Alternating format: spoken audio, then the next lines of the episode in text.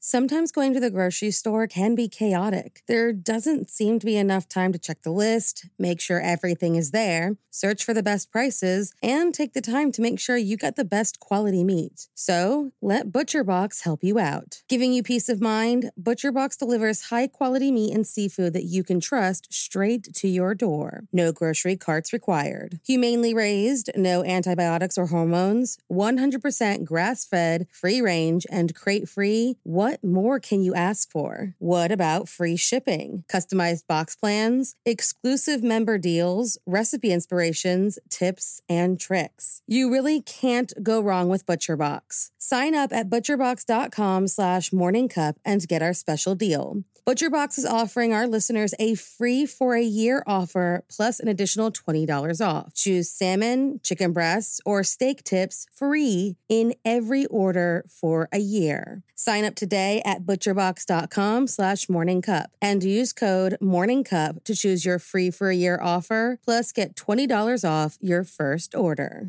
There were two more murders 15 miles away. When police arrived, they found the telephones and electricity lines. We have a weird homicide. A scene described by one investigator as reminiscent of a weird...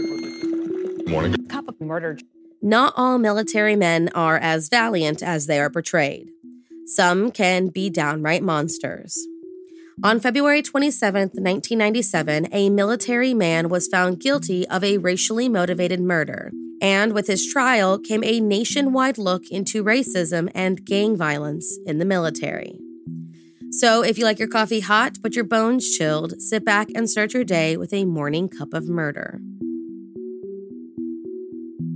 According to those who knew James N. Burmeister, it was no mystery he had a series of backwards beliefs. Everyone is entitled to their opinions, but James had a much more violent tone that I think most would find inexcusable. He and a fellow soldier in the 82nd Airborne Division, a man named Malcolm Wright Jr., were known to salute their Nazi flag in their Fort Bragg barracks, read white supremacist literature, spoke ill of other races, sang skinhead songs, all while speaking very openly about their plan to one day blow up a synagogue.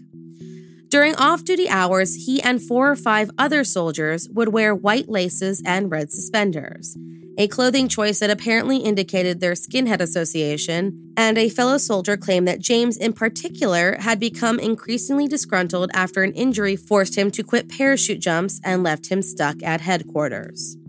Their beliefs were dangerous, but many believed it was mostly all talk with very little action. They, unfortunately, were sorely mistaken. On December 7, 1995, James Burmeister and Malcolm Wright Jr. shot and killed 27-year-old Jackie Burden and 36-year-old Michael James on a dirt road in Fayetteville, North Carolina.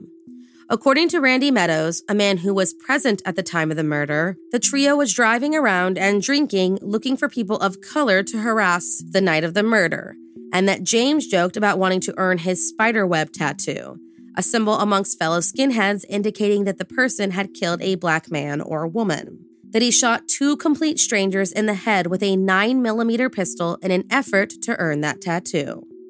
They were arrested the same day at a trailer park where police found the murder weapon, blood-splattered clothing, a Nazi flag, white supremacist pamphlets, and gang paraphernalia. James Burmeister, who was only 21 at the time of the murder, was brought to trial where his lawyer attempted to argue that his extremist views were only being used to inflame the jury. In reality, he had been reprimanded only a few months before the murder and sent to therapy by the Army because of his views and an altercation with a black soldier. The case itself would raise red flags and outcry about the presence of gangs within the military.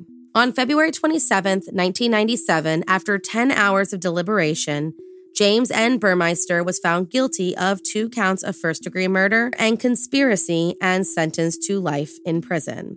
He showed no emotions as his verdict was read. Malcolm Wright Jr., who faced the same charges, was given life imprisonment. Randy Meadows, who served as a star witness in James and Malcolm's trials, pleaded guilty to conspiracy and was sentenced to 13 to 16 months in prison. He was released after the 17 months he served while awaiting his trial. The murder sparked an Army-wide investigation into racism, extremism, and gang association within the military, And by 2008, a study showed that 1% to 2% of the U.S. military belongs to gangs, 50 to 100 times the rate within the general population. There are even claims that many gangs will encourage their members to join the military in order to learn warfare techniques and get easier access to weaponry. The probe turned up 22 soldiers in Fort Bragg alone who had ties to extremist groups. 9 faced discharges, and 13 received lesser punishments. On March 21st, 2007, after being transferred to a federal prison to protect him from fellow inmates, James Burmeister died while in prison of natural causes.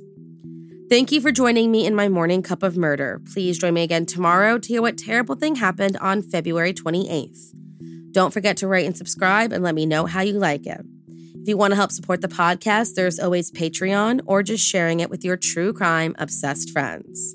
And remember, stay safe.